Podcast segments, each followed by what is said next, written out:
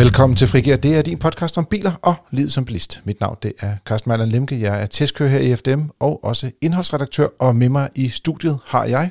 Yasser Abaiti, tekniker i FDM's rådgivning. Som stadig husker, hvad han hedder. Og så er Dennis, han har ferie den her uge, tror jeg. Han er her i hvert fald ikke. Og i stedet for, så har vi fået lov til at få selskab af hans kollega. Elias Dogro, forbrugerøkonom hos FDM. Og vi skal i dag tale om Folkevogns nye store elbil til 200.000 kroner. Øh, og en biltest i dag af en Tesla Model Y, og det er faktisk lidt interessant, fordi i det sådan en har du også. Ja, det har Og har haft en stykke tid, så øh, vi får lidt, øh, lidt brugererfaring direkte ind i Frigir i denne uge. Derudover så kommer vi jo selvfølgelig også til at høre lidt, eller svare lidt på nogle spørgsmål, som kommer ud fra jer lyttere.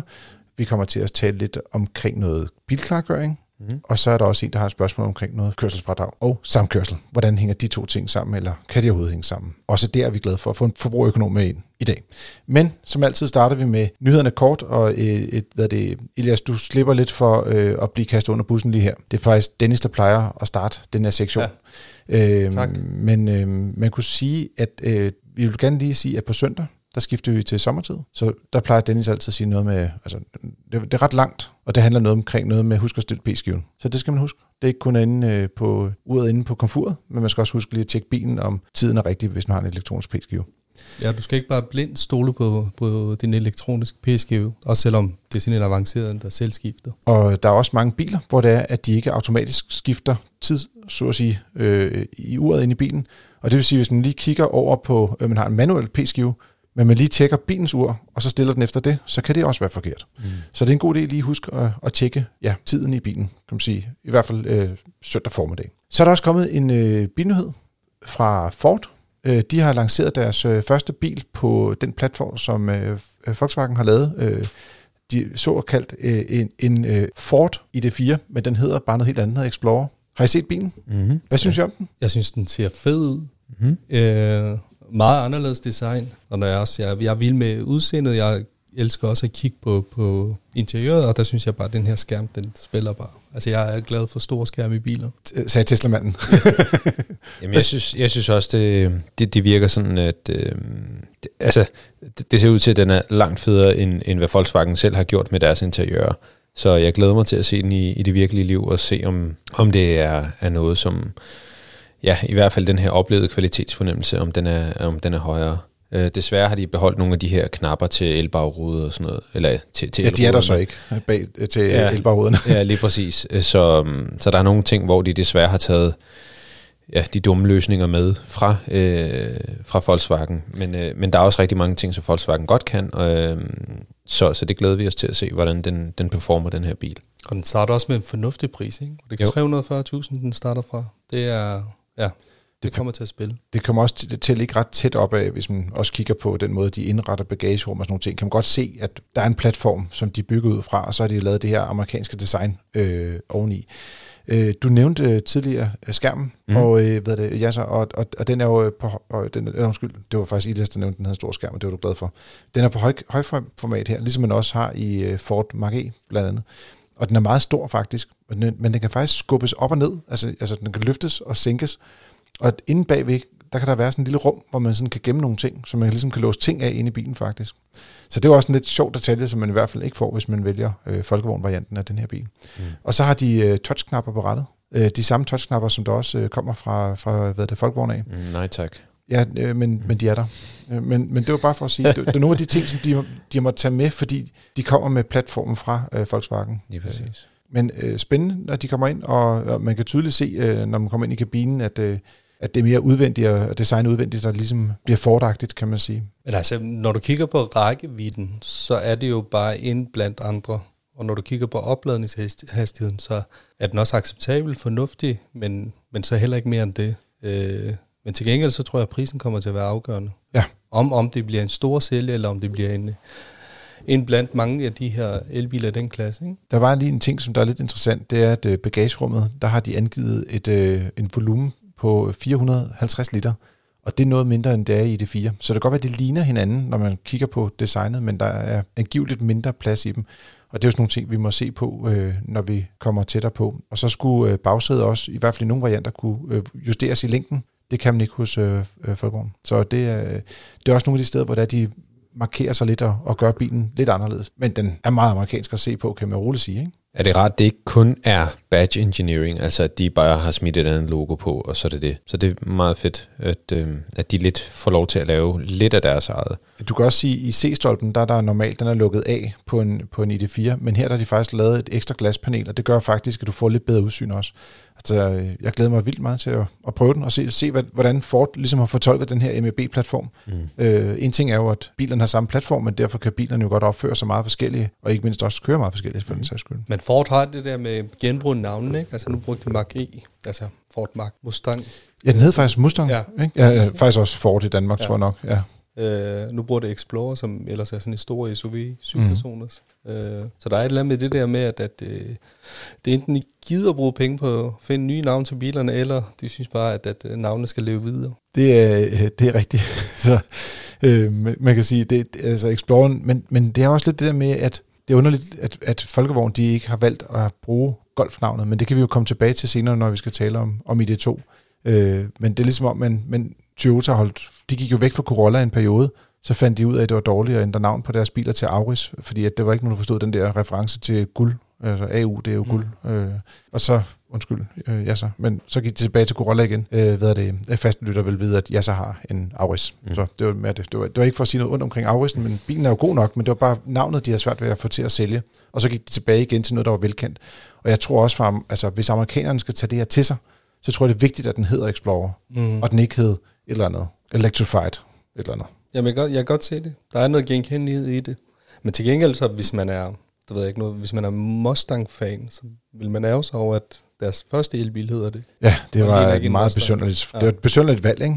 Men jeg tror også en anden ting, der er, der er også nogen, der snakker om, jamen, hvad så øh, med, med navnene? Hvorfor, hvorfor holdt de så ikke fat i Mustang til alle deres andre elbiler? Kunne det være deres elbilsnavn, ligesom Seat blev til Cupra? Eller, men der tror jeg bare, der ligger så meget hjerteblod i, at, at bilen hedder Ford. Mm. Altså, og der tror jeg bare, at det der Mustang blev brugt som sådan lidt en halo, lidt en, en Tesla-effekt med at sige, Nå, men hvad er det fedeste brand Ford har? Det, det, altså på brandværdi, det, det, det, det er Mustang eller Mustang, ikke? Mm. Og, og den kunne de så bruge til at ligesom at sige, elbiler kan også være fede, mm. altså til amerikanerne, ikke? Øh, det har de måske ikke brug for mere. Nu, Exploreren, den viser måske en vej, hvor der siger, at det, det må godt være en praktisk, uh, god, anvendelig familiebil. Ikke? Det kan da være, at der er lige så meget plads, som der er i den der kæmpe store, rigtige Explorer, fordi at de er så dårlige til at pladsen i deres rigtige SUV'er.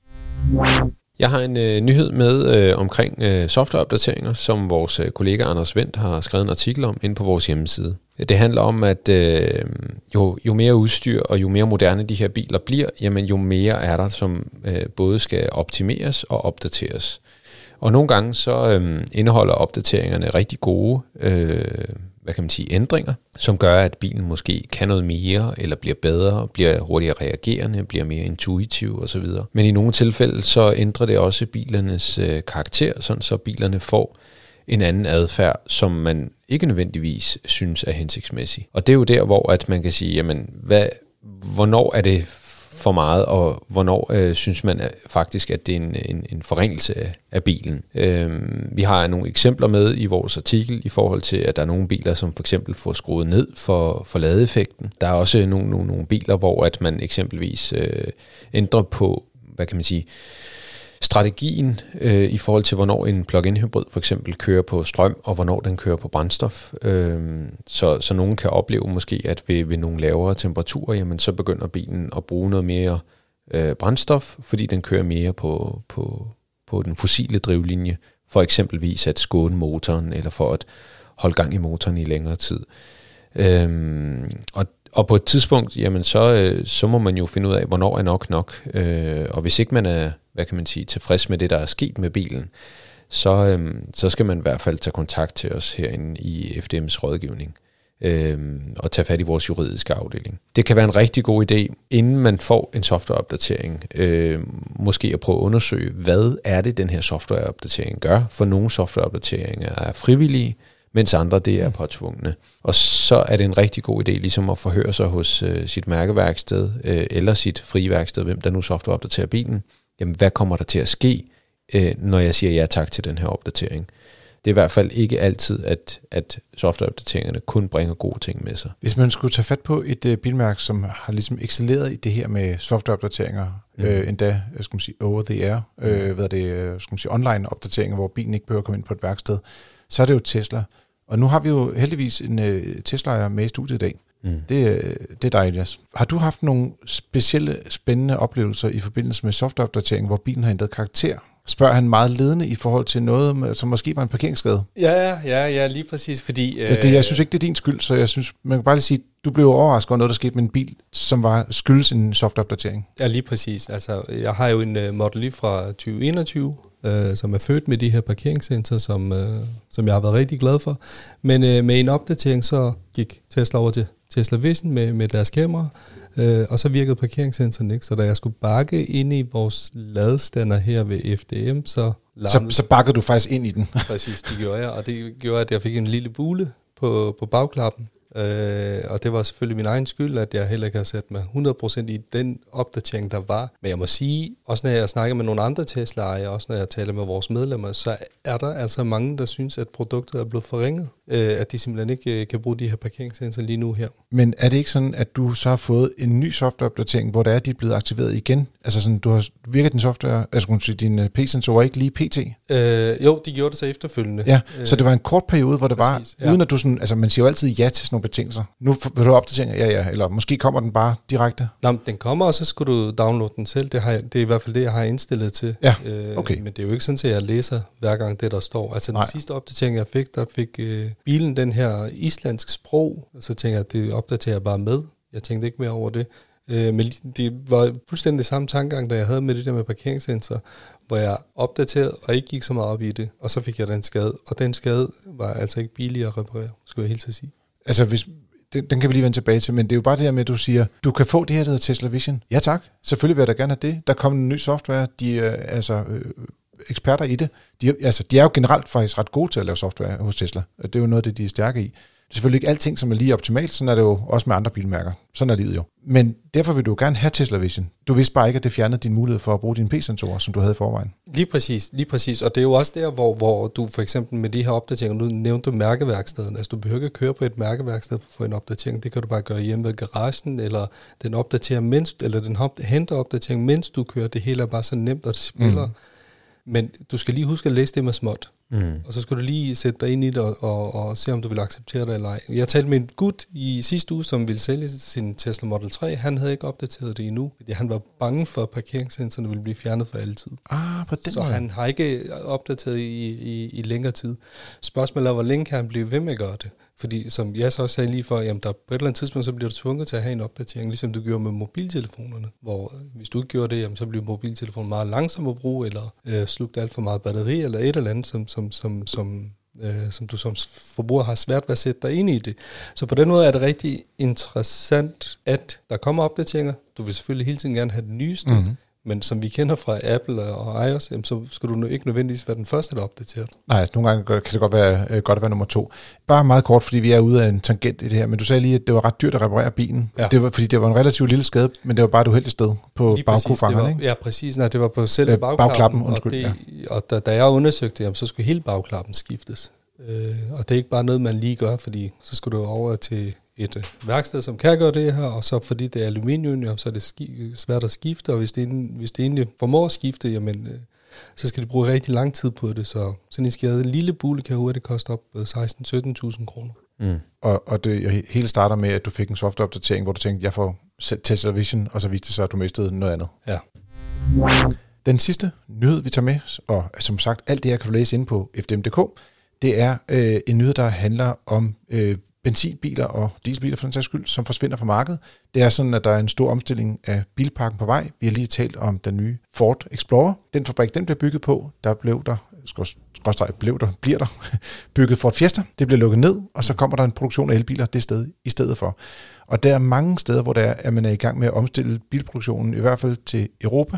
Og det gør sig gældende især for Ford, der generelt set har fået fjernet ni modeller i alt.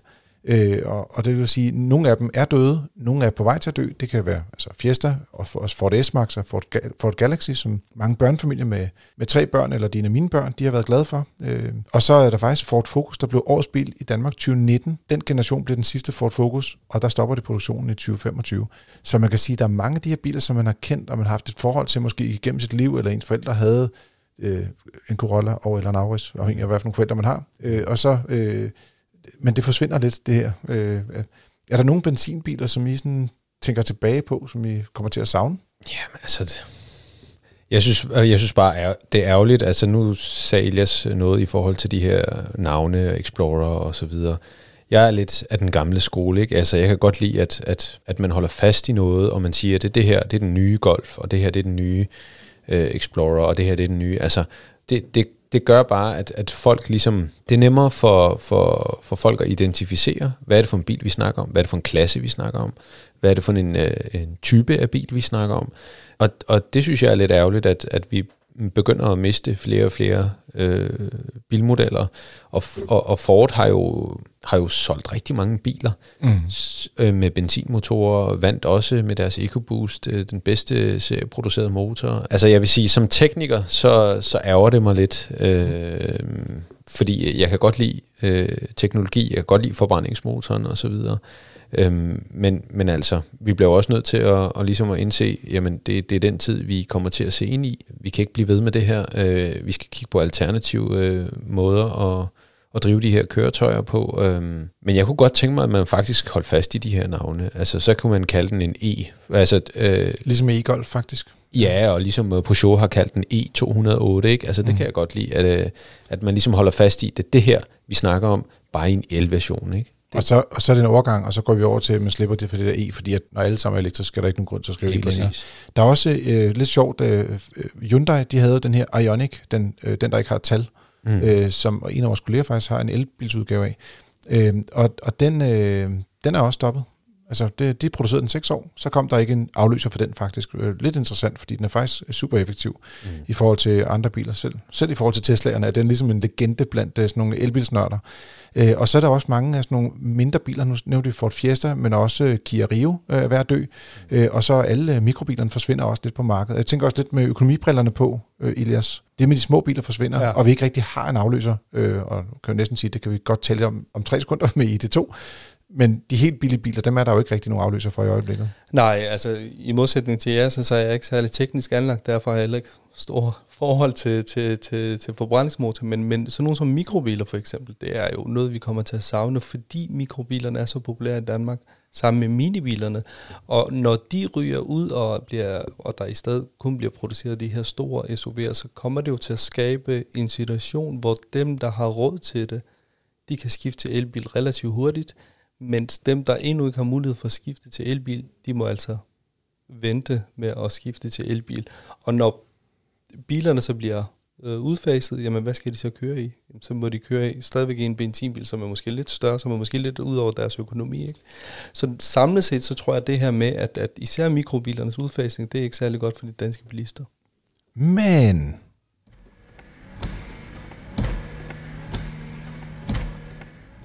Men der sker jo noget i fremtiden også. Og derfor så går vi lynhurtigt videre til den næste historie, der handler om Folkevogn i de to.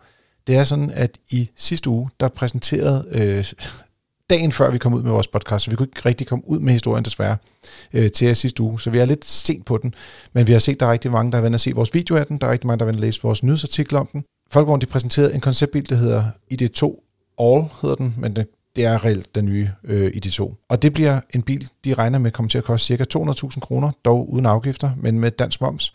Øh, en frapris, og samtidig sagde de også, der kommer også en mindre bil. Vi forventer, den kommer til at hedde, sjovt nok, i det 1. Den kommer ikke til at hedde op, som det ser ud desværre. Mm. Sorry. Ja, så. Ja, det går nok. Men øh, det bliver en pris omkring 150.000 øh, kroner, øh, og det skal lige siges her, der er det en 20.000 euro pris, så der kan godt være lidt med momsen, der kan drille lidt på den konto. Men det er i hvert fald øh, priser, som er til at forstå, ikke mindst når vi også ved, at selvom der ikke er afgift på de her biler, der, der mangler måske i forhold til danske priser og, og minibiler og sådan noget, der mangler måske lige en 20-30.000 kroner i pris. Men det henter det lidt på, at de er billigere at eje og have i totaløkonomi, kan man sige, på den konto. Er det ikke rigtigt? Øh. Jo, jo, og jeg tror, vi som bilister skal også være opmærksom på, at det kan godt være, at elbilerne er lidt dyre, eller meget dyre kan det også godt være i indkøb, men altså så er det billigere at eje, og så man hele tiden skal huske, at hvis det er en elbil, lad os bare sige til 250.000, så kan du faktisk godt sammenligne den med en benzinbil til 175.000, eller måske mm. 200.000, deromkring. Fordi den spare, den tjener du altså ret hurtigt hjem. Øh, så på den måde, så skal man også huske, bare fordi den ikke kommer i 150.000 prisklasse, som man normalt køber biler i, jamen så er det ikke nødvendigvis skidt, fordi, fordi du sparer på de her driftsomkostninger. Og det er også det der med læring omkring, at det hele tiden huske at have alle omkostninger med i regnskabet, og ikke kun indkøbsprisen. Jeg vil sige, øh, ID2 blev præsenteret i Hamburg. Øh, jeg blev øh, kørt derned øh, og kørt lidt øh, af vejen også, bare for at sige, det, jeg var ikke, det er ikke sådan ren øh, luksus og champagne og kaviar det hele. Altså, man mm. skulle også øh, arbejde lidt for at komme frem og tilbage. De havde lukket pressen ind. Der var sådan et kæmpe lokale. Der var sådan nogle øh, øh, øh, vejbaner rundt om sæderne, hvor vi sad. Og så øh, lavede de sådan en fortælling omkring, hvad Folkevogn var for et brand. Og det, altså, det, var, det, det er et show, der både blev vist den aften for alle journalisterne, men der kommer også øh, til alle deres forhandlere og sådan noget, så de kommer til at køre showet flere gange. Men det var faktisk ret interessant det der med at se, øh, at de har fået en ny direktør, øh, i Thomas Schäfer. Og han har set den tidligere model, der hed ID Life, som blev vist inde til, til vores, øh, eller nu siger jeg vores, men IKA Expo-messen i, i København, hvor vi var øh, til stede øh, sidste år også. Øhm, og han kiggede på den og sagde, det er simpelthen for nuttet, det dur ikke. En, øh, en folkevogn skal ligne en folkevogn. Så hvis man kigger på den her ID2, så ligner den stort set en opdateret øh, Polo. Polo. Øh, og, og jeg vil sige, det gør også, at den er måske mm, øh, at kigge på, vil jeg sige. Jeg ved i hvert fald, hvad øh, Dennis øh, ja. mener om det her. Det er, det er en hedning for ham. Men jeg synes, der er noget smukt i det, og hele den der fortælling, der kom, og at du har sådan en direktør, der kommer ind, og så bare sætter sig altså 100% på brandet og siger, godt, vi skal tilbage til de gamle dyder. Og så var der sådan nogle ting med, at han talte om, og jeg tror, at den der øh, i det boss har gjort et eller andet. Altså, de er blevet helt kuldere i Tyskland. Altså, de plejer at være meget stringente og meget tyske og til om kilowatt, og øh, alting var kedeligt. Det her, det var varmt, det var mennesker, det var, øh, altså de, de kalder det The Love Brand. Altså folkevogn, The Love Brand, ikke? Og, altså vi kommer jo lige fra dieselskandalen og altså kæmpe milliardbøder, og mm. folk elsker jo, altså, så elsker de jo sådan noget, elsker at have folkevogn i hvert fald. Mm. Men, men de gør utrolig meget omkring det her med, altså de vil helt over en anden fortælling omkring deres brand. Og, og også det her med, at de, han sagde sådan noget med, it's a car with a twinkle in the eye. Altså hvis der er noget, Folkevogn aldrig har været, mm. så er det noget, der er sjovt, spændende, et lille blink med øjet. Så jeg tror, vi kommer til at se en transformation, hvor det er, at Folkevogn har lært os nogen som Tesla, hvor det er at finde ud af, at der, der skal være mere i det, end det rationelle. Mm. Øh, og, og så laver de så design, så vi kan, som er 100% rationelt, men, men selve konceptet med bilen er jo faktisk sindssygt interessant. Mm. Men hvis du kigger på VV's rejse her, bare de sidste ved ikke, fem år, så kan du jo se, at ID3'eren var jo, den havde de store forventninger til. Der må man sige, det, det, det er skuffet. Det er skuffet. Og hvis du kigger på, hvad det er, så de endte med, så kan du også se, at den ID3 måske ikke lige var folkebilen, men det er den her, de satte på i stedet for. Og det gør de ved at vende tilbage til rødderne, samtidig med, at, at de så stadig gerne vil øh, være lidt mere, øh, hvad skal man sige, øh, med fest og farver og så videre. Øh, jeg så også lidt af det der show, og jeg synes bare, at der var hele tiden den der fortælling om, husk nu, hvem Volkswagen er. Mm. Vi er, altså i stedet for bare at tage 10 skridt, og så være ligesom Tesla eller nogen andre, eller mm. Polestar, mm. jamen så øh, kommer de tilbage til rødderne, og, men alligevel vil gerne vise, at de udvikler sig.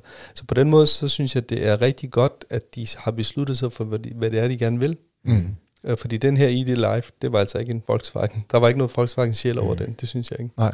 Og det er også lidt det der med, at de havde sådan nogle ting, og nu ved jeg godt, det er det marketinggejl, og man, men det er bare lige for at fortælle, hvad vi blev præsenteret for, og så kan man jo altid forholde sig til det bagefter og sige, øh, øh, det er sort, det har ikke noget med den konkrete bil, og vi glæder os til selvfølgelig at teste rigtigt, hvad kommer der ud af det. det er, men det her, det er måske sådan lidt for at forstå, hvad det er, de vil. De siger, at en folkevogn er ikke en folkevogn, før du har tabt en is på bagsædet. En folkevogn er ikke en folkevogn, før der kommer sand ind på, på modderne. Altså det handler om det her med, at, at det er menneskerne, som gør bilen til en folkevogn faktisk. Og det var det, altså Volkswagen. Og så hed pro, hele projektet hed For the People, og de turde ikke lige sige det på tysk, sjovt nok. det kunne godt være lidt... der kom lidt 40, 40 øh, retorik i det der øh, fra, fra, fra den tid. Ja. Øh, men, men at, at de vil ligesom være tilbage og være et folkemærke på den konto. Mm. Nu siger med de pæne ord, jeg kan sige. Ja. Altså, ja, ja, det, er jo, det er jo det, jeg lige har sagt. Folk vil gerne se det, som de kender. Sådan en som mig, jeg er en sokker for det der. At jeg kan se en, en, en Volkswagen, som ligner en Volkswagen. Der er ikke nogen tvivl om, det, det er en Volkswagen. Øh, øh, det her med, at du kan gå ind og, og justere på nogle ting i instrumentet, sådan, så du får den gamle Golfs øh, instrumentpanel. Ja, var det øh, sindssygt? Det var super fedt. Og, ja. det, og det er sådan nogle ting, fordi... Og nu siger gammel golf, så er det fra 1974. Altså, ja. det er den oprindelige golf fra 74. Bare for at sige, det er det her, der er vores sjæl. Lige altså, præcis. Ja. Og, og, og det er også det, hvor at man kan sige, Tesla har været rigtig gode til rigtig mange ting, men de har ikke den her sjæl. endnu. Og det kommer der på et tidspunkt, hvor mm. at, at de har været på markedet i så lang tid, jamen så vil de også have noget historie, de vil have en, en, en masse ting. Men det har Volkswagen til gengæld. Og det er det, som Volkswagen de, de prøver nu at sige, jamen vi har den her historie, vi har de her biler, øh, vi kan, vi kan øh, også øh, give noget til folket, noget der er billigt. Ikke, øh, elbiler er ikke kun for, for, for de rige. Øh, det er en lille smart bybil og så videre. Øh, masser af plads, ordentlig kvalitet i, i, i kabinerne, i stedet for det der, undskyld mig, men skrammel, som, som der har været i de 3 og 4. Ikke? Altså, det, det er det, som folk vil have, og det er det, de har fundet ud af. Det nytter ikke noget, at, at vi kun Øh, øh, øh, ligesom laver lean, og det hele skal være billigt, og det hele skal være hurtigt, og så videre. Vi, skal, vi bliver nødt til også at fange folk. Og så kan det godt være, at du ikke får, får fat i alle de her Tesla'er, men der er rigtig mange mennesker, der har sværget til et mærke, og det tror jeg, at, at det er det, som jeg kan se, at folk er ikke, øh, øh, ligesom i gamle dage, der var man meget sådan lojal over for sit mærke, og så mm-hmm. var det kun det, man kørte. I vores familie kører vi kun Volkswagen, eller i Præcis. vores familie kører man kun Toyota. Og det er det, de, som, som de prøver ligesom at få fat i igen, ved at ligesom at sige, det her det er et brand, som, som har en, en lang øh, historie. Øh, der var lige en up, som er noget Dieselgate. Øh, det, øh, øh, altså pænt stor up, kan ja, man så sige. Øh, Men det har, de også, det har kostet dem, og det har også blevet mod, mod elektrificering. Og det ved de jo også godt. Og, og, og, og, og man kan sige... Ja, må, jeg, må jeg være lidt fræk nu? Ja. Og, og, jeg, og jeg, jeg tør kun at sige det her, jeg, jeg kommer ikke til at skrive det. Mm. Hvis man kigger lidt på det her, så er det jo sådan, at Dieselgate for Folkevogn var lidt, hvad 2. verdenskrig var for tyskerne. Det var en kæmpe skandal. Og nu ved jeg godt, det, man skal passe på med at sammenligne øh, de millioner, der døde under 2. verdenskrig og jøderne og sådan nogle ting. Det, det, det er en voldsom sammenligning på den konto. Men, men der er lidt, hvis du kigger i vores, vores lille bilverden, mm. så var det jo også en kæmpe skandal omkring det her, der skete med... med og, og, og man skal virkelig forstå, at tyskerne, de skammede sig jo indet Mm. Altså alle dem, der ikke var involveret i det. Mm. Og de kommer til at betale prisen, og også lang tid, fordi folk kommer til at have folkevogn mm. i 20-30 år endnu for det her også. Mm. Så øh, der kommer meget had den vej, som de skal bygge op, og jeg tror også, det er derfor, de bliver nødt til at sige, vi er et nyt folk. Vi er the love brand. Og, altså, det kan, Tesla kommer ikke til at stå og sige, vi er the love brand. Det tror jeg ikke rigtigt. Nej, nej, det tror jeg heller ikke. Jeg vil også bare lige se i forhold til, hvad jeg sagde lige for, så er der altså en kæmpe målgruppe derude, der aldrig vil købe en Tesla. Fordi mm. Tesla tiltaler den bare simpelthen ikke. Mm. Og for dem er Volkswagen jo, øh, der, der skal de komme med noget, der virkelig er Volkswagen-agtigt. Og så er det jo også rigtig fint, de kommer med det her og de lancerer den to år for, for at sige til folk, prøv lige at høre, vi arbejder på det her, vi kommer med det her. Så de, der kan vente, de kommer nok til at vente på den her bil. Kommer ligesom, der var ret mange, der ventede på ID3 skulle komme, fordi de var, de gik op i, at det, at det var Volkswagen-mærket, der var der. Så tror jeg også, der er noget strategisk i det her med, at, at de siger det to år før, dels for, for folk til at, at overveje det, men også sende et signal til markedet om, at det her, det er det kommer til at definere markedet for, for minibiler, øh, mini-elektriske biler i fremtiden.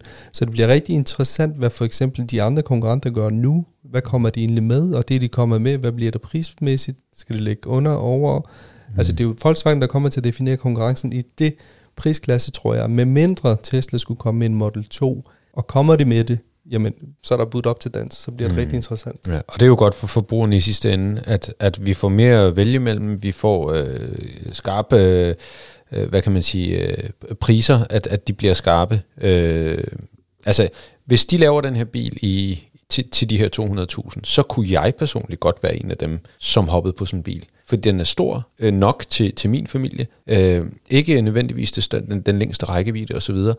Og så, og så har den bare den her fornemmelse af bil. Fordi det, som, øh, det, som jeg, jeg efterhånden synes meget af det, øh, det, det går på, det er, at elektriske biler, de kører godt, de, her, de er stille og så videre, men de har ikke nogen karakter. Og det synes jeg, at den her bil, den går lidt tilbage og giver lidt karakter. Så, så det, jeg synes, det, det er et godt move for Volkswagen. Men så er spørgsmålet om, om de så også kan levere om to år. Ja, fordi to år er jo ret det er lang tid. tid ikke? Altså ja. når vi bare kigger på, altså, at, at bilmærkerne ikke har været i stand til at levere, hvad det har betydet for, deres, øh, for, for de biler, der er blevet indregistreret i Danmark, jamen, så er det jo problematisk, at der går to år, og så ved vi jo ikke, hvor lang tid der går, før de kan blive leveret. Så det bliver rigtig interessant at se. Og får vi endnu mere en, eller en endnu større krise, eller kommer der mere krig, eller bliver mm. der forværret, jamen så kan det jo godt være, hvis det slet ikke bliver til 200.000, men måske endnu højere pris, hvilket mm. gør det endnu værre. Så to år er jo rigtig lang tid i, i det perspektiv. Jeg vil sige, nu øh, har vi talt lidt omkring øh, kærlighed og branding og, og skal man sige, lidt positionering i markedet, som du havde været inde på, jeg synes, jeg er en sindssygt god pointe, øh, fordi det netop sender de sætter målstokken, som alle skal måles mod, og nu skal Tesla komme med noget, der er bedre. Det tror jeg også, det gør, i hvert fald på nogle parametre, og det bliver nogle biler helt vildt glade for. Men hvorfor er det så, at vi går så meget amok over den her bil, når vi siger 200.000? Bilen er udvendig på størrelse med en Polo. Det er en minibil, men indvendigt kommer den til at have lige så meget rummelighed som en Golf. Det vil sige, at den bliver næsten lige så stor som en ID3, og den skal også udskiftes cirka på det tidspunkt, der kommer næste generation af ID3. Det er ikke helt tilfældigt det her, tror jeg. For ellers vil den bil være fuldstændig ligegyldig.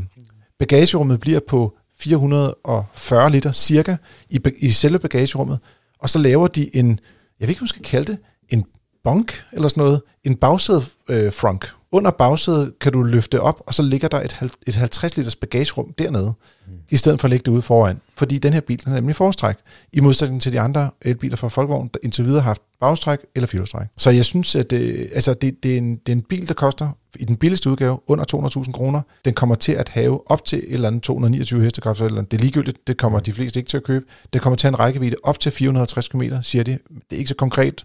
Det er nok heller ikke bilen til 200.000 kroner, der kan køre så langt. Mm. Men der kommer man nok til, lad os sige, for en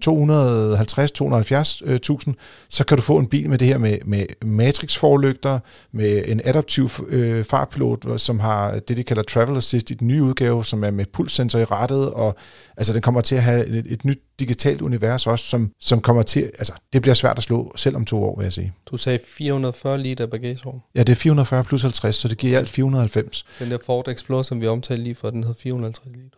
Ja. Det er bare lige for at sammenligne. Så det men, er en meget, meget praktisk bil. Ja, det, det kan godt være, at man står og kigger på den og siger, at den ligner bare en Polo. Det er rigtigt nok. Mm.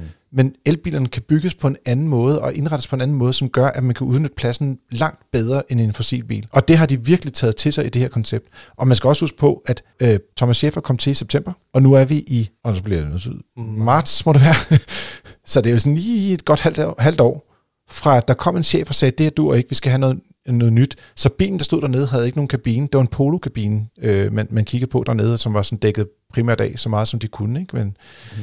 Så selve kabinen kunne vi desværre ikke se dernede, men, men de billeder og visualiseringer, vi har set af den, øh, der talte de meget om kvalitetsfornemmelse, sådan lidt Ferdinand Pirk-agtigt, at man skal komme ind, og der, der er fire knapper i døren til elruderne, så du også får elruderknapper til bagsædet. Det er jo sådan noget, som ikke er inde. Jamen, så bliver jeg så, det bliver jeg også. Jeg synes, mm. det er virkelig irriterende. Øh, og, og så også det her med, at der kommer rigtig knapper på rettet, som, som øh, også var et af hans øh, skal man sige, ting, han vil have i den her bil, ham der Thomas Schäfer. Og også knapper til klimapanel, og skrue op og ned for temperatur, bliver også en vippekontakt og sådan nogle ting. Så men dog om to år, ikke? så det, den kan nok ændre sig en lille smule i en mellemliggende periode.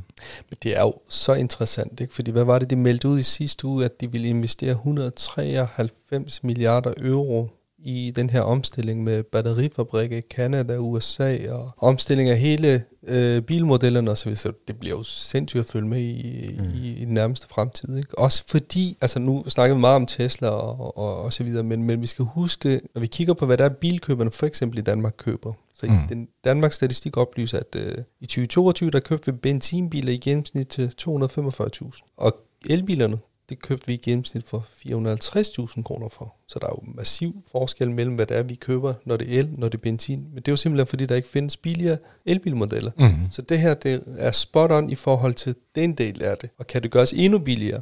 Og ID1, hvis den kommer, jamen, så tror jeg, det vil blive kæmpe succes i vores breddegrader. Så kan det være tyskerne og, og, og, og italienerne, det vil have måske lidt større biler, men, men i Danmark, der vil det i hvert fald være succes. Man kan også sige, at en af årsagen til, at de ligesom præsenterede lige pludselig en øh, måske id der. det var fordi, at den oprindelige ID Live blev præsenteret med en pris på 150.000 kroner, altså 20.000 euro. Så de blev nødt til ligesom at sige, at vi holder stadig fast i, at vi har en billig bil, som nok bliver sådan en mikro-mini-bil, men øh, det bliver ikke den, I ser lige her nu.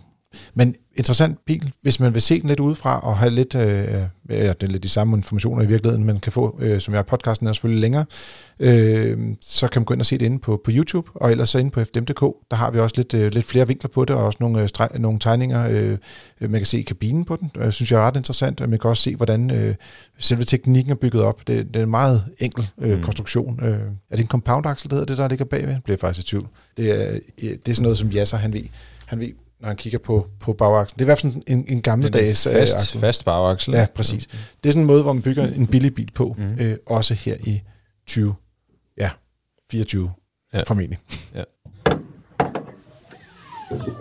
Og det bringer os videre til den varmeste bil i byen, eller i Danmark, Tesla Model Y. Sælger som hotcakes, som det vil sige i USA. Og øh, en bil, som Ilja selvfølgelig har, men øh, den er der i den grad også ekstremt mange danskere, der har. Det er ikke en ny bil som sådan, men alligevel har vi valgt at tage den ind til en stortest i motor, og dermed også på vores hjemmeside fdm.dk. Vi havde sådan lidt snak omkring, øh, kan man tage en gammel bil ind og lave en biltest af den igen, men når man får så store prisændringer, jeg skal lige sige, at den startede med at koste i den her mest, hidtil mest udbredte version med fjordstræk, som Elias også har, 500.000, så steg den til 550, og så faldt den nu til 430, og så faldt steg den lidt til 433, tror jeg, der var. Jeg udspecificerer. Da jeg kiggede på den første gang februar 2022, så kostede den 490.000 og så steg den til 511.000. Der skrev jeg under på den. Det skal lige sige, at jeg har en brugt import. Mm-hmm. To dage efter jeg skrev under på den, så steg den til 535.000. Og så ved årsskiftet steg den til 4, nej, 560.000. Og 560 er rigtigt på ja. afgifterne. Præcis, så den, den har haft en stigning på cirka de her 70.000 inden for et år. Ja, og så faldt den 130. Lige præcis. Og noget af det er så afgift selvfølgelig. Men derudover så præsenterede de jo også en model i efteråret, der jo også havde en pris, og så faldt den lidt igen, blev præsenteret til 460.000, og som faldt til 375, som er deres bagstrukne udgave med lidt kortere rækkevidde. Den har vi forsøgt at få fat på, men altså, der er simpelthen så meget rift om den. Det har været umuligt at opdage den. Kabinerne i bilerne er ens, har vi lavet os forstå. Øh, øh, hjul og alle sådan nogle ting, øh, assistentsystemer, identiske. Øh, vi, har, vi, vi prøvede at sige, testen så godt som det var muligt her i, i foråret, øh, fordi der har godt nok været rift efter deres biler. Og den ender også med at få en, en femstjernet vurdering, og det kan man sige, det er ikke mindst også øh, takket være øh, de fornuftige priser, der er på modellen.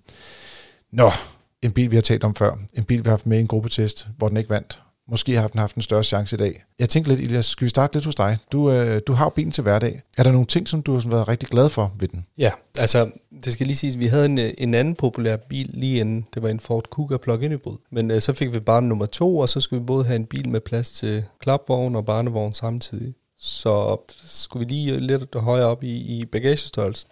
Og vi kiggede og kiggede og kiggede, og jeg synes, jeg har altid haft et godt øje til Tesla Model Y, og da jeg så bagagepladsen, så tænkte jeg, det bliver nok den her, fordi der er sindssygt meget plads i bilen. Der er både plads i bagagen, der er også en front til, men også inde i kabinen er der altså ret god plads, og det gør bare, at, at når man har to autostol, jamen så er der stadig masser af plads i bilen. Øh, så på den måde, så synes jeg, at, at, at det, det er jeg meget overrasket over. Og så er jeg også rigtig positivt overrasket over, at software delen af det. Og det er, det er også det, Tesla er kendt for. Men det skal lige siges, at min Ford Kuga, da jeg havde den og skulle bruge dens app, så drænede den altså 12 volts batteri. Så jeg kunne ikke bruge dens app. Det var simpelthen uduligt. Der var også en overgang, hvor jeg ikke kunne lade den osv. Men jeg kommer fra en Nissan Juke og en Ford Kuga, hvor software bare slet ikke spillede, over til en Tesla, hvor det bare spiller. Og det tror jeg også, det er rigtig mange Tesla er rigtig glad for. Det er, at, at de her opdateringer for eksempel, at der skal den ikke på værksted i flere timer, eller man skal ikke køre på værksted med den Altså ikke med mindre, at den kører ind i en, øh, en ladeboks, og man så skal have røret bagsmækken. Men det, den trækker vi lige ud. Ja, præcis. det, ja. Men, men, men, men på den måde, så synes jeg, at det, det virker. Altså mm. det virker. Øh, og den her store skærm, hvis man er lige så glad for store skærme som mig, jamen, øh, så bliver man rigtig glad for det, og, og med Spotify og Netflix og alt, hvad der hører med. Til gengæld er der jo, jeg har haft mange forskellige personer i den bil, og de har fælles for dem alle sammen er, hvorfor er der ingen knap i den her bil? Øh, øh, punkt 1 og punkt 2, hvordan åbner man døren? Ja, det, jamen, det er rigtigt. Altså, det, folk, folk, der kommer hen og skal åbne sådan en dør på en Model 3 eller en Model Y, de forstår det ikke. Både man skal når det skal ind, og når det skal ud, ja. Ja, begge veje. Det, det, det, man kan simpelthen lukke folk inden ved bare ikke at sige noget. Det er meget enkelt. Nå, men, øh, men ja, det er ret sjovt, fordi IT-løsninger øh, og plads er nemlig to af vores plusser. Og den sidste ting, det er lademuligheder. Så den tænker jeg også, altså Elias, nu du er herinde. Ja, altså lademuligheder var jo tidligere, da, da Tesla havde eksklusiv, øh, hvad hedder det, eks, de havde kun lavet øh, muligheder til, til Tesla-ejerne, så var det jo helt unikt. Øh, og det var jo det, der gjorde, at der var rigtig mange, der købte det dengang. Men man kan så sige, at siden de har åbnet for alle, så er det ikke længere noget helt specielt, men, men det er stadig noget specielt, fordi Ej. du som Tesla ejer stadig får den billige pris. Ja, det gør du. Men der er også en anden ting, det er, at det er jo bare integreret ret godt i navigationssystemet, der jo er blevet bedre og bedre. Fordi yes. før kunne man for eksempel ikke lave et, øh, et, et, et mellempunkt, eller et stop, hvis du skulle til Aarhus, du gerne lige vil ind og besøge din grandfætter i Odense, så kunne du ikke sætte begge adresser i samme køretur, men det kan du nu. Ja. Og den kan stadigvæk regne ud, hvor du skal lade hen, og hvor det bedst kan betale sig, og så videre, og så videre. Det, det synes jeg er nogle af de stærke ting, som både er, altså både IT-løsning, men også er, er det her med ladeløsninger. Også når du, kommer, altså når du skal hen til en ladestander, så hele det der med forvarmning af batteriet, men også bare det her med, når du kommer derhen til, til Tesla Supercharger, at du ikke skal tage nogle apps op eller ladebrikker. Jeg er ellers meget glad for apps og ladebrikker. Det første plug and charge. Præcis, og, ja. og det virker bare, og det virker hver gang. Mm. Og når priserne er så lave, som de er i de her dage på Tesla Superchargers, jamen, så er det no-brainer, at man som Tesla ejer bare kører forbi og lader der. Så opladningsmulighederne, det er også øh, fantastisk. Og der har vi også lige lavet en artikel for nylig, hvor man kan se, at de går fra 17 ladesteder i dag til planlagt øh, yderligere 23, så op på 40 ladepladser i hele Danmark. Og det bliver et kæmpe netværk. Jeg har set billeder op fra Frederikshavn, der var en, der havde lagt et billede op, hvor de var lige ved at åbne det op. Så det er flere steder, der kommer lader og mulighed for at lade. Også for andre øh, end Tesla. Vi får det her i Lyngby Storcenter. Yes, I know. Den har jeg også set. yes, den glæder jeg mig til. Men du var lige for at være lidt øh, omegns øh, øh, Frederikshavner-agtig i vores øh, podcast også. På minussiden, så står der hård affjedring, øh, betjening, det var det, du var lidt inde på, det med, at folk ikke kan komme ind ud af bilen, øh, og så ingen visker bag. Og der tænker jeg lige, det, vi tager den med den hårde affjedring lidt senere, men vi starter med viskeren bagved. Mm. Fordi at øh, vi har en, en, øh, en, en favoritmand til øh, at snakke omkring øh, det forfærdelige ved, at man ikke kan se ud af bagruden. Jamen altså, jeg, jeg synes, øh, nu, nu, skal det, nu skal det retfærdigvis siges, at jeg har ikke kørt i en Tesla Model Y i regnvejr, og hvor det er pløret. Og så kan det godt være, at øh, kvæg bilens udformning, at den er bedre til at lade vandet pralle af. Det, det er den så i forhold til øh, Ioniq 5 for eksempel. Ja. Øh, fordi Ioniq 5 er, er, er, altså det er elendigt, øh, så det kan sagtens være, at, at det fungerer bedre. Øh, det er jo ikke en helt en sedan, men, men, men, men mm. den, er, den skråner ret meget, den rude, og så kan det sagtens være, at den er bedre til at få vandet til at prale af. Altså Hvis, jeg har prøvet både Ioniq 5 og, og Tesla Model Y i regnvejr, mm. den, den er markant bedre. Okay. Men, men der ligger stadig vand på bagruden, når du starter din tur om morgenen. Ja, mm. det gør der. Ja, og det kan du ikke fjerne. Så, så der er nogle steder, hvor det vil genere lidt. Mm. Men, men bare, øh, hvis du bare tænder, hvad hedder det, vinduesviskerne, så splatter den bare øh, vandet til ved siden af, så hvis der er nogen, der står ved siden af bilen, så bliver det bare vådt. Mm. Det har jeg prøvet et par gange. Det er ikke sjovt. Men det er også nogle spøjse ting, ikke? fordi de har, jo sådan, de har jo ikke så mange stilke. Men hvis du skal aktivere, du kan godt aktivere en vinduesvisker-funktion, men hvis du så vil have sætte den på øh, øh, auto, det står den normalt på, øh, det kan du så ikke justere. Der er kun én autofunktion. Nogle biler, der har du måske syv autofunktioner. Meget og lidt følsom. Mm hvis du tager en, en traditionel anden bil fra et andet med bilmærke, så kan du jo sige, den skal være lidt følsom eller meget følsom på, hvornår den skal viske. Det kan man ikke hos Tesla. Der er kun én auto, mm. som jeg husker lige i øjeblikket. Ja. Der kan have været to på et tidspunkt. Fordi de ændrer deres software hele tiden. Ja. Og så har du så tre faste hastigheder, du kan studere, skal man sige, ændre. Men der skal du ligesom aktivere menuen, blandt andet ved at trykke på den her indgangs wipe, og så kan du gå over på skærmen og trykke.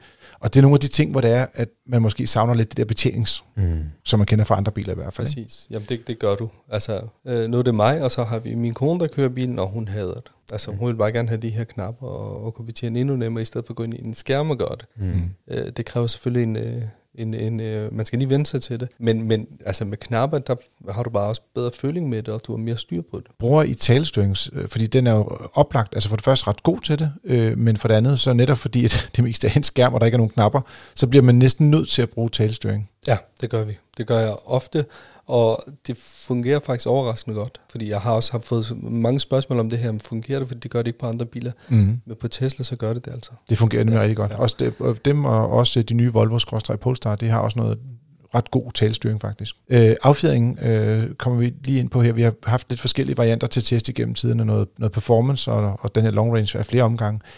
Øhm, der er nogen, der siger, at støddæmperen skulle være ændret, men som vi havde fået forstået, så var den version, vi havde med den nye affjedring i hvert fald. Så øh, ved det, det, der kan være nogen, der havde spørgsmål omkring det, men der kommer nogle andre støddæmper. Der er også nogen, der skriver ud på forarerne, ja, jeg har både den nye og den gamle, og man kan ikke mærke forskel. Bilen er ret fast affjedret, men jeg synes faktisk, det er værst, når det er ved lav hastighed. Når du kører motorvej, så mærker man ikke så meget til det, men når du så kommer på en landevej eller kører rundt ind i byen, hvor der er dårligt asfalteret, så bliver du virkelig sådan kastet rundt, ikke? Og der kan man godt mærke det her med, din billigt bygget bil, faktisk. I ja. forhold til andre biler, hvor der er mere sådan, det, det, hvor de prøver at fjerne støj og, og vibrationer og sådan nogle ting. Det, det har de altså ikke gået så meget op i. Der er den mere sådan, der kører den mere. Der er den mere ja. sådan en drivers car, hvis man skal sige på den Jamen, måde. jeg er helt enig. Jeg synes også, det var en af de negative ting ved det. Især når du har nogen, der hele tiden sidder om bag, så kan det virkelig mærke de her, fordi du virkelig kan mærke, hvordan vejen mm. bevæger sig. Bevæger sig, ja. Og det er ikke særlig godt, og der har du også ret i det. Det er jo det er også en simpel bygget bil. Ikke? Mm. Øh, og det er jo det, Tesla er god til. Bygge bilerne hurtigt, mm. billigt og, og, og simpelt. Ja, jeg har en kammerat, som, øh, som rejser meget, og øh, også til Sverige og Norge og sådan noget. Og han har været ude at køre i rigtig mange taxaer og så videre, og nogle af de her Tesla Model 3'er, øh, godt nok, som, som også er taxabiler, ikke? Altså, de bliver jo ikke kørt nødvendigvis særlig pænt, og, og dækkene, de har ikke den bedste levetid i en taxa, og han siger, det er noget af det værste, når han, når han skal have en taxa, og der så kommer en Tesla, jamen så er det bare altså en forfærdelig oplevelse øh, i forhold til hvor der, sædekomforten og så videre. Ikke?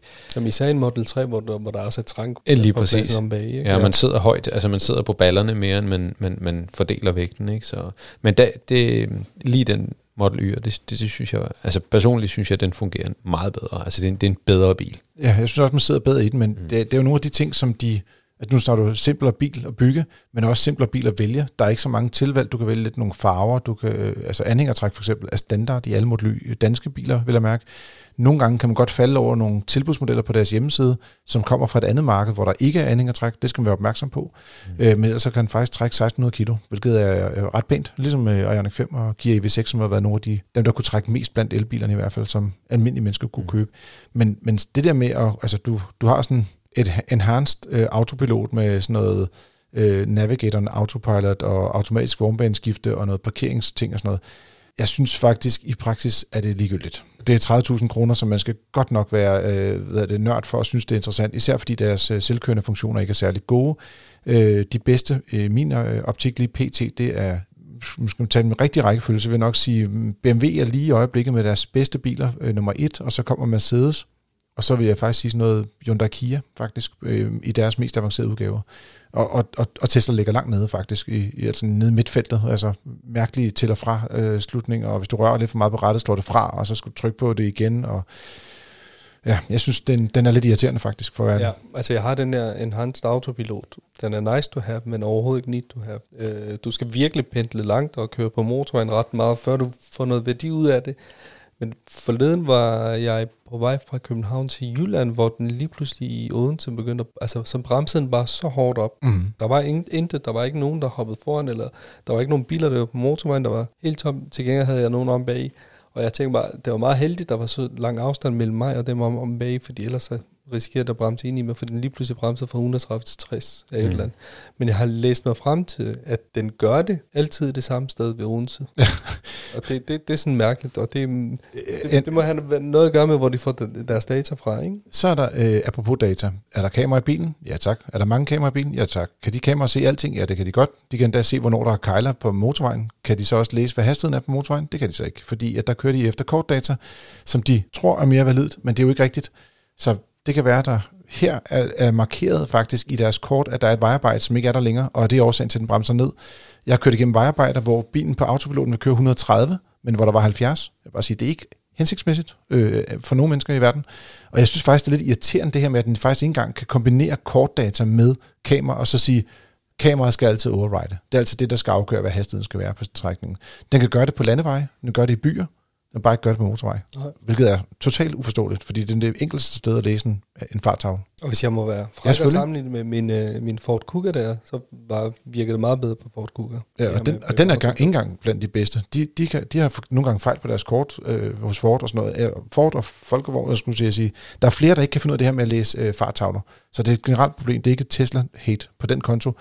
Men det virker ikke her, og det er lidt skuffende, når de er så teknisk avanceret. Jo, men der er også det her med, at, at når du har autopiloten sat til, så kan du ikke slå autoviskerne fra.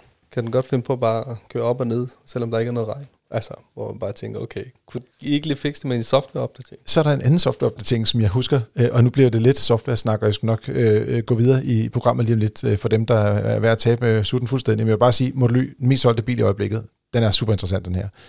Men før i tiden, der kunne man ændre sin regenerering så du kunne få den til at motorbremse meget og lidt. I den bil, vi havde, der kunne man ikke ændre det længere. Så havde de fjernet det. Men så tænker hvorfor, altså nu har jeg jo selv en, øh, skal jeg tænke mig om, hvad det er for noget, det er. Det er en, en Kia elbil. Men hvis det var en Hyundai, havde det været det samme. Der har jeg otte indstillinger, jeg kan vælge mellem. Tre autoprogrammer, ingenting, fuld bremsepedal og tre øh, faste øh, hvad det, regenereringer. Det er også for meget. Altså min kone fatter ikke en skid af det. Altså for at være helt ærlig. Jeg, jeg, jeg har valgt en, som jeg siger, den tror jeg, hun godt kan lide at køre med. Mm. Og så har jeg spurgt hende, og så har vi sagt, godt, vi kører i Auto 1. Det er den, der fungerer bedst, for virker lidt mere som en benzinbil. Ikke? Men der, der er der kun en om, og det er den mest avancerede, og med alle softwareopdateringer i verden osv. osv. Jeg, jeg forstår det simpelthen ikke, at de ikke giver flere muligheder for at personalisere bilen digitalt, hvis man skal sige på den de, måde. De havde den tidligere, jeg kan bare ikke huske, hvornår de fjernede den. Jeg har den i hvert fald ikke mere. Jeg har aldrig haft den, men øh, ja, de fjernede den på et eller andet tidspunkt. Det havde den tidligere. Ja, der har været nemlig ja. været to forskellige øh, regenereringer på den. Så, nå. Men det jo også nogle af de øh, glæder, der er ved at have en bil, der, der ændrer sig undervejs. Men altså, man kan jo sige, der er indregistreret lige omkring 9.000 Tesla Model Y, og det er en bil, der kom til Danmark for ikke så længe siden. Ej, det er næsten halvandet år siden, ikke? Ja. Men, men man kan sige, det, det er især efter nytår, at det er begyndt blevet interessant, ikke? Lige præcis, ikke? Og der bliver også brugt importeret ret mange fra Tyskland, de gjorde der jo også sidste år, men altså nu med det her med standard race, hvor der er mange, der har bestilt den, så tror jeg bare, at det er... Det vil ikke undre mig, hvis det går hen og bliver årets mest solgte bil i, mm. i Danmark, og det kan jeg også godt forstå, fordi det er en bil, hvor du sidder højt op i den, øh, i modsætning til Model 3, hvor du virkelig skal ned i bilen, og den kommer med en fornuftig pris. Du får altså ret meget for pengene. Ja, selvom de har sat prisen ned med 30.000 på en Model 3, så er det stadigvæk mere interessant at købe en Model Y. Lige præcis. Og du har god plads, og så har du gode opladningsmuligheder med anhængertræk og det hele, jamen, så tiltaler den lige. Og så får du bilen. Og det, det er vigtigt, ja. ja. Det er ikke om, det, det, det er ikke om to år. Ja, altså det, det er nok det, en af de øh, største årsager til, at Tesla også har så meget medvind, det er, at de også kan levere, ikke? Øh, grundet deres øh, måde at fabrikere bilerne på. Ja. Så det, det er rigtig godt. Og så er der også den der Ilias-effekten. Altså før tiden, hvor det var, at øh, den mest solgte store bil, det var en Ford Kuga. Det havde du, sagde Ilias. Jeg, jeg vil ikke være her mere. Nu vil jeg, jeg vil noget andet. Så sagde du, jeg, jeg føler for Tesla Model Y. Hvad sker der så? Så går der et halvt år, så begynder hele Danmark at købe Tesla Model Y. Altså det kan også være priserne, men jeg tror på, øh, det er Ilias-effekten, der gør forskel. Det er et godt køb. Det er et sindssygt godt køb lige nu. Men skal også være, jeg vil bare lige sige, det kan godt være, at de satte ned med 130.000. Vi sagde det der med, at de havde sat priserne lidt op sidste år. Men man skal være opmærksom på, hvad de, er, de andre biler koster. Vi har lavet en økonomisk øh, beregning på, hvad det koster der at eje bilerne, og der er, altså på basismodellerne. Og der er, vil jeg sige, basisudgaven øh, umiddelbart det bedste køb, version med firehjulstræk, den som du har, Elias, øh, hvis man går ud og køber den i dag, så vil der være konkurrerende biler, som koster stort set det samme at eje. Og så der vil jeg mere gå efter den bil, man synes, der passer bedst til ens behov. Men hvis man kan få den til 3,75, øh, så får man virkelig en bil, hvor det er svært for konkurrenterne at, at slå den. Og så kan man jo så vælge at købe den i hvid og få den øh, folieret på en eller anden måde, så den ikke ligner alle de andre 6.000 biler, der lander i Danmark. Og jeg synes, den er flot i hvid. Jamen, det er jo svært at finde ud af, hvilken bil det er. Du kommer ud på en parkeringsplads, og så holder der syv af dem. Altså, og det er først, når du kommer helt ind til døren taget. Ja. Ja, det er rigtigt. Altså i vores boligforening er der allerede tre hvide Tesla'er, så ja. Det går i den retning. Ja. Hvis jeg bare lige må hurtigt bare... Jamen du må godt, øh, jeg synes du skal lukke den øh, på øh, her, Elias. Bare du lige får det forhold til mange af dem, som, som sidder og tænker, skal jeg købe en standard range eller en long range, så er det vigtigt at huske, at altså, rækkevidden er der noget forskel, men med en standard range må du gerne lade op til 100%, og opladningshastigheden, jamen der er der, man siger, at 170 kW kan den max lade, når det er standard range, og 250, når det er long range.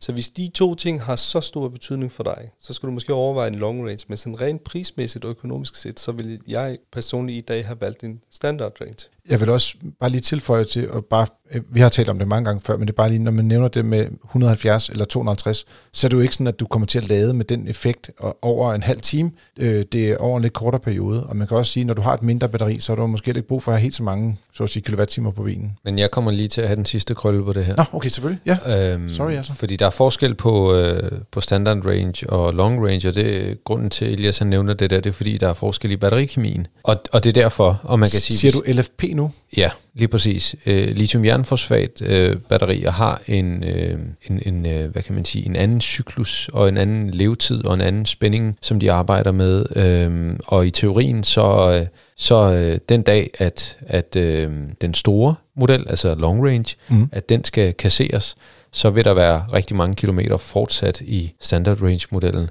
Og det er på grund af batterikemien, at den kan håndtere langt flere ladecykluser. Selvfølgelig kommer, der, kommer det an på en hel masse andre ting, men hvis vi alene kigger på teorien med, med, øh, med, med de her, øh, så er der altså forskel på øh, LFP og på NCA. Jeg mener, det er NCA, der, der er i de store modeller. Kan vi også tage fat på Jassers øh, kø, købetip til elbilister nummer 7, mm. som hedder batteristørrelse? Hvor stor batteri skal man købe? Jamen, man skal købe det batteri, man har behov for. Øh, og, og ja, altså man kan sige, Elon Musk er jo ikke dum. Han har jo valgt, at vi skal have LFP-batterier, fordi det er billigt. Der indeholder ikke kobolt. Der er mange ting, der er fordele ved at vælge øh, det lille batteri. Det er meget mere sikkert. Det er meget mere stabilt. Øhm, og så er det tilstrækkeligt til den applikation. Det vil sige, der er ikke behov for flere kræfter. Derfor er det fint til en standard range. Øhm, det er bare ikke muligheden på en, øh, på en øh, long range, øh, hvor du også har behov for en masse øh, kræfter. Og det er der, hvor at øh, NCA-kemien øh, performer bedre. Øh, det er også øh, der, hvor du ser, jamen, øh, øh Model S Plat og alt sådan noget. Der, der, der kan de ikke, øh, det, kan ikke, øh, det kan ikke gøres med et LFP-batteri. Øhm, og derfor så har man valgt den rigtige kemi til en rigtig bil. Øhm, så, så vælg den øh, størrelse batteri, som du har behov for. Men det er jo heller ikke kun Tesla, der går med det her. Altså Ford har lige lanceret, at de åbner også en LFP-batteri, og, og Stellantis overgår også til, til det her. Så jeg tror, mm. der er rigtig mange, der netop har snuset til det her med, det er faktisk billigere øh, at lave de her batterier. Mm. Ja. Øh, og, men, og men som jeg forstår det, så fylder det lidt mere og er også lidt tungere, og ja. derfor så dur det kun på lidt mindre batterier. Man kan ikke lave et 100 kWh batteri i LFP-teknologi, fordi det bliver simpelthen for tungt og stort. Nej, man kan sige, det er, at energitætheden er, er, er langt højere i, i nogle af de her kobolt-batterier. Øhm, og, og ja, altså, men, men det, det er fint til herre fra Danmark, øh, og jeg, jeg vil sige, så, altså, det er det bedste køb, øh, og jeg vil sige personligt til mig, Øh, biostræk mere end tilstrækkeligt. Øh, kræfterne i bilen mere mm. end mhm. tilstrækkelige. Jeg vil sige øh, standard range, øh, og så bare få en anden farve på. ja, øh, jeg kunne også lidt håbe lidt på, at den lidt lavere vægt måske for batteriet kunne gøre, at bilen måske ikke var helt så hård, når man kørte ind i byen, men vi håber snart at få den til test, og skal nok bringe resultaterne fra det videre til jer. Vi har også som altid to spørgsmål, to lydspørgsmål. Det første af dem, det er Johannes, som skriver ind, foråret nærmer sig, og det begynder at krible i fingrene for at få lov til at vaske bilen igen. Men der har været så meget snak om PFAS, at jeg begynder at tænke på, om man egentlig burde vaske sin bil, og hvad man skulle vaske den i. Og jeg synes, det er svært at finde ud af, hvad det er, øh, PFASI af produkter. Jeg ved godt, I anbefaler vaskehal, men jeg har den holdning, at man bliver nødt til at gøre det selv en gang imellem for at komme i bund. Jeg er en glad ejer af en Skoda Enyaq, men som synes, at diverse opdateringer, skal, som skal rettes med øh, fejl, øh, de bliver, skal man sige, de venter, lader sig vente på. Jeg vil sige, den sidste, den kan vi godt lukke af. Øh, det er rigtigt. Øh, det går langsomt med softwareopdateringerne hos Folkevogn, og Skoda og Audi for den sags skyld, de er næsten på vej med deres. Nå, tilbage til forsklargøringen, og øh, jeg, jeg ved ikke, om jeg kan tillade mig lige at, at, at tage den der PFAS, ja, så du vil gerne slippe for det, ikke? Øh, også personligt vil jeg helst have sluppet for at tale om det, fordi at det er ikke et område, jeg er ikke øh, øh bio, øh, biolog eller øh, kemiingeniør eller noget i den stil.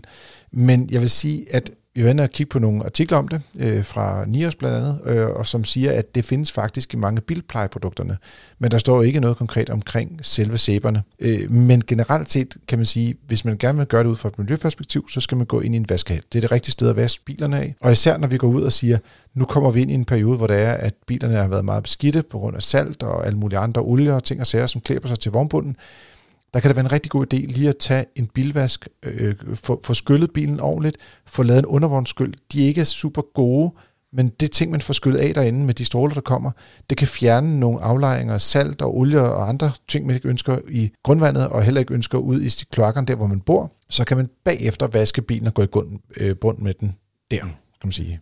Mm. Har du en, en, en, et, et, et kort tip til sådan noget forårsklargøring, bilvask? Altså, er det fint nok bare at gøre det en gang om året, som han siger her? Nej, altså den, den dybdegående klakkering er det, er det umiddelbart øh, okay at, og ligesom at tage en gang om året. Øh, men, men man kan sige, at man kan jo ikke rengøre eller passe på sin bil nok.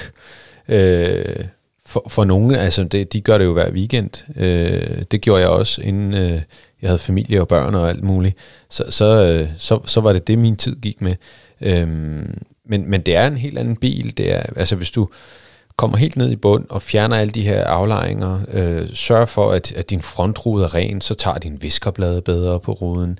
Øh, hvis du sørger for, at, at din lak øh, øh er ren, øh, og du konserver, øh, konserverer lakken, øh, sådan så den øh, bedre kan øh, lade nedfald og vand og alt sådan noget prale af, Øh, jo bedre du beskytter din lak og passer på din bil, jo, jo, jo gladere bliver du for den. Det er nemmere at holde bilen ren og så videre.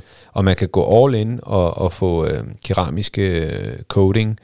Øh, det, det skal man nok ikke selv gøre, hvis ikke man øh, er... Nej, der skal man nok have til at hjælpe sig. lige præcis, men, men, men, øh, men det er en rigtig god idé, ligesom når det er, at, at det værste er overstået, altså med salt og vinter og så videre, øh, gå bilen efter med en lakstift. Øh, der, det er tit og ofte, når man vasker bilen, så finder man ud af, hov, der er kommet to-tre stenslag her. Lad os lige lukke de her sår, inden, øh, inden de begynder at udvikle sig til, til rust. Øh, så det er en rigtig god idé at, at gøre det her øh, og så, jeg plejer at gøre det samtidig med, at jeg også får min sommerhjul på. Mm. Øhm, og det er snart. Skift, og skifter modderne ud, altså gummi, ud med gummimodderne i, i med, med, med filtmodderne eller stofmodderne. Øhm, og så, så, øh, altså, jeg ved ikke om det, det, det er jo selvfølgelig op i hovedet, men, men en ren bil kører bare bedre. Det er sådan, det skal være. Vi siger øh, tak til øh, spørgsmålet fra Johannes, og iler videre til et spørgsmål fra Søren. Han siger, Hej Frigir, tak for jeres gode podcast. I nævnte befordringsfradraget i den seneste, og specifikt, at man godt måtte øh, som sige, indtaste den rute, man rent faktisk kører til og fra arbejde, i stedet for bare den korteste rute. Det fik mig dog til at tænke lidt på, hvad med de tider, hvor samkørsel bliver mere og mere normalt. Hvis jeg skal køre mindre omvej for at samle en eller to andre øh, op, må jeg så registrere den her ekstra kørsel i mit befordringsfradrag, eller skal jeg bare taste ind, som hvis jeg slet ikke, altså hvis jeg bare kører min normale rute. Og så er det jo så heldigt, at øh, i stedet for at skulle sidde og være klog på det, så har vi en forbrugerøkonom, han hedder Elias Drogo, og han siger... Det er et så godt spørgsmål. Men også super kompleks, ikke? Meget kompleks, fordi der er to ting i det. For det første, så er der hele det her med samkørsel. Hvis du kører sammen med nogen, tager du så penge for det. Hvis du gør det, jamen hvordan står du så i skats øjne? Fordi hvor meget må du egentlig tage? Det skal man lige afklare, øh, fordi jeg tror ikke engang, at skat selv ved, hvor meget du præcis må tage. Men vi opererer i hvert fald med en sats, der hedder 70 øre per kilometer. Det er den ene del af det. Det andet, det er hele det her med, med befordringsfradrag, fordi det, jeg tror, det var Dennis, der nævnte det sidst. Det, du får befordringsfradrag for, det er ikke, hvor mange kilometer der er mellem din arbejdsplads og dit bopæl, men det er, hvor, altså, hvor mange kilometer er der inde i den reelle rute, du har. Fordi hvis du har en rute, som, som, som er fyldt med vejarbejde og trafik, jamen, så kan du godt være, at du tager en omvej for at komme på arbejde hurtigere. Men så skal du lige op med dig selv, hvor meget må du egentlig køre omvej, før du skal hente de andre? Fordi så begynder du at bevæge dig i en gråzone, der hedder, jamen så køre en omvej for at få højere befordringsfradrag. Og det er måske dårligt privatøkonomisk, er det dårligt for dig. Men det er jo rigtig godt for, for, for klimaet, at du kører sammen med nogen. Så jeg tror ikke, der er et entydigt svar på det her, desværre. Men jeg vil sige, jeg tror ikke, at skat vil gå med til, at du kører en meget stor omvej for at køre sammen med nogle andre. Nej, og man kan også sige, hvis det er, at, at det ikke er sådan en fast samkørsel, men sådan lidt en ad hoc øh, samkørsel, så er du heller ikke sikkert, at det er den samme rute hver dag. Og jeg mener, at skat er ret glad for, at om ikke andet, distancen stort set er den samme for de dage, man indtaster. Man siger, du kører en bestemt rute i længde. Du kan ikke sidde og sige, Nå, mandag den første i tredje, der kørte jeg 30 km, mandag den tredje i tredje, der kørte jeg 70 km. Det, det skal være det samme tal dag for dag, og så tæller man antal dage per måned. Ja, det er en rigtig god pointe, fordi det er, også, det er også noget af det, som man skal være opmærksom på. Så hele det her med samkørsel og, og befordringsfradrag, det er noget, vi arbejder politisk for, for at, at få nogle klare regler omkring, fordi det er altså meget usikkert. Uh, vi har blandt andet den her app, der hedder Tag med, som, som, som kan hjælpe ind på vejen hvor den også kan, kan hjælpe med, med de rigtige satser osv. Men igen, stadigvæk er det jo ikke noget, der er så udbredt, men, men der kommer mere og mere fokus på det, så det er et rigtig godt spørgsmål. Men vær opmærksom på, at øh, de her gråzoner, der er. Det kan give lidt til økonomien, men det giver i hvert fald også noget til samfundsøkonomien, i det vi mindsker trængslen ud på vejene, og dermed kommer folk til at sidde mindre i kø. Tusind tak, Elias, for at med. Du har lyttet til Frigir. Det er din podcast om biler og livet som bilist. Husk at trykke abonner i din podcast-app, og anbefale os gerne til en ven. Din spørgsmål kan du sende til podcast.fdm.dk. Ja, så tak for den gang. Selv tak. Elias, du får lige en dobbelt tak for at dukke op og ligesom gøre os klogere. Fortælle os om lidt af livet som uh, modelyejer. Og til dig, kære lytter, tak fordi du lyttede med, og god tur derude.